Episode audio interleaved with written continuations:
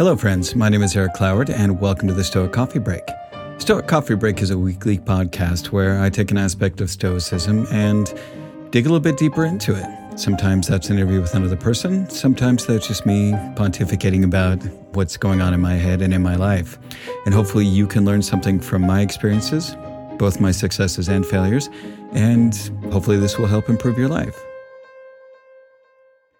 Today's episode is called Power Over Your Mind. You have power over your mind, not outside events. Realize this and you will find strength. Marcus Aurelius. So, I'd like to take this quote and think of it in kind of two different ways. And first is that you have power over your mind, but not power over outside events. And this lesson is one of the most challenging for, I think, almost everybody, because we want to have some semblance of control over our world.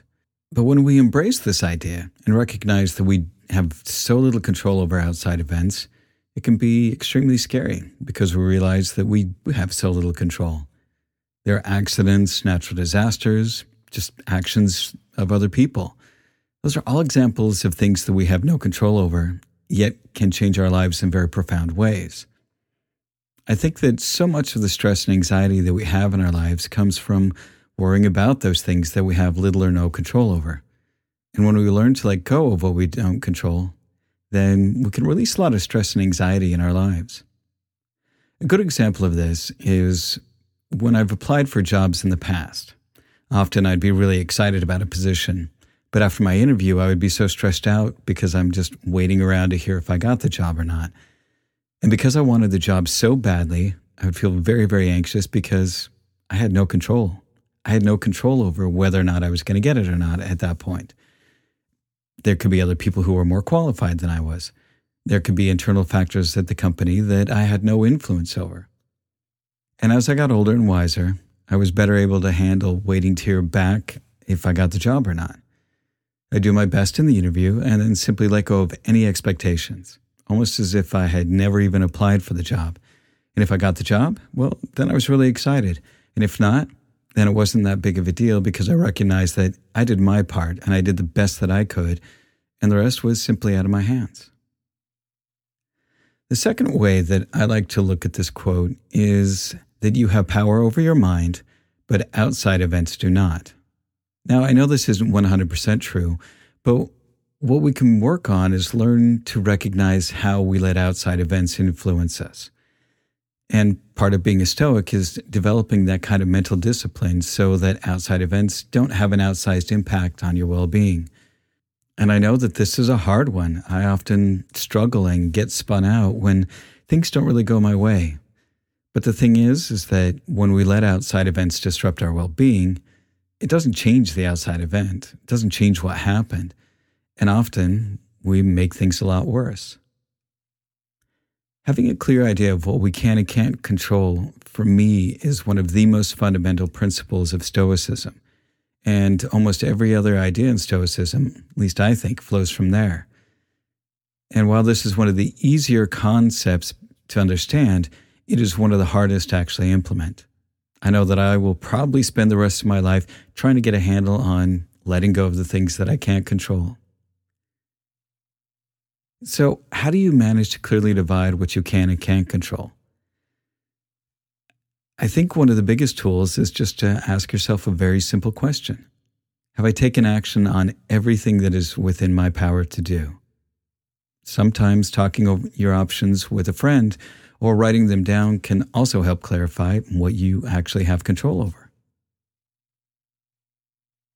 Self control is strength, right thought is mastery. Calmness is power. James Allen. This is one of my favorite quotes because it encapsulates several simple yet powerfully interrelated principles of how you can have more control over your mind. Each of these principles help support one another. When we master one, we are strengthened in the others. And in a word, we become much more anti fragile. Challenges don't weaken us, but actually do the opposite to help us become stronger and more resilient. So when we work on self control, we develop a strength of will.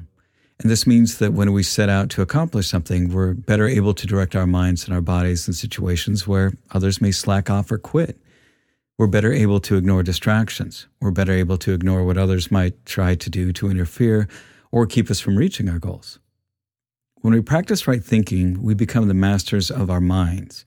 We maximize the effect of useful thoughts, and we're aware of and minimize the damage of unhelpful thought patterns. We are better able to cheer ourselves on and minimize the negative self talk that often derails us even before we get started. The more we master our thinking, the stronger our will. And the last point well, when we're angry or upset, our mental abilities decline. We are less able to think creatively, our vision narrows, and we miss other options and possibilities. When we stay calm and keep our cool, we retain our power. We're able to think clear, we're able to direct our will, and in challenging situations when others are losing their shit, well, we not only survive, but we thrive. For me, taking some time each day to meditate helps me to cultivate more discipline over my mind. I get to know how I think, what I think, and I learn the ways that I try to self sabotage myself due to insecurities and self doubt. And I work on building up defenses against them. But it's taking that time every single day to really get to know myself and to know how my mind works. And honestly, it doesn't take a lot anything from 10 minutes to 30 minutes can make such a dramatic difference in your life. And the more time and effort that you put into developing, getting to know your mind and having control over your mind, it starts to spill over into other areas of your life. When we take the time to slow down and recognize what we're thinking, we are able to recognize those things that are outside of ourselves and the impact that they have on us whether that's the actions of other people, or the weather, or traffic, or any other outside event. Cultivating self awareness through mindfulness and meditation is the best tool to have power over our minds. And that's the end of this week's Stoic Coffee Break. Be good to yourself, be good to others, and thanks for listening. Hello, friends. Thanks for listening to the podcast. If you like what you hear, head on over to patreon.com slash stoiccoffee and help support this podcast by becoming a patron. Also, swing by our website at www.stoic.coffee, where you can sign up for our newsletter and buy some great looking shirts and hoodies at the new Stoic Coffee Shop. Also, if you know of somebody that would benefit from or would appreciate this podcast, please share it. Word of mouth is always the best way to help this podcast grow. Thanks again for listening, and we'll talk to you next week.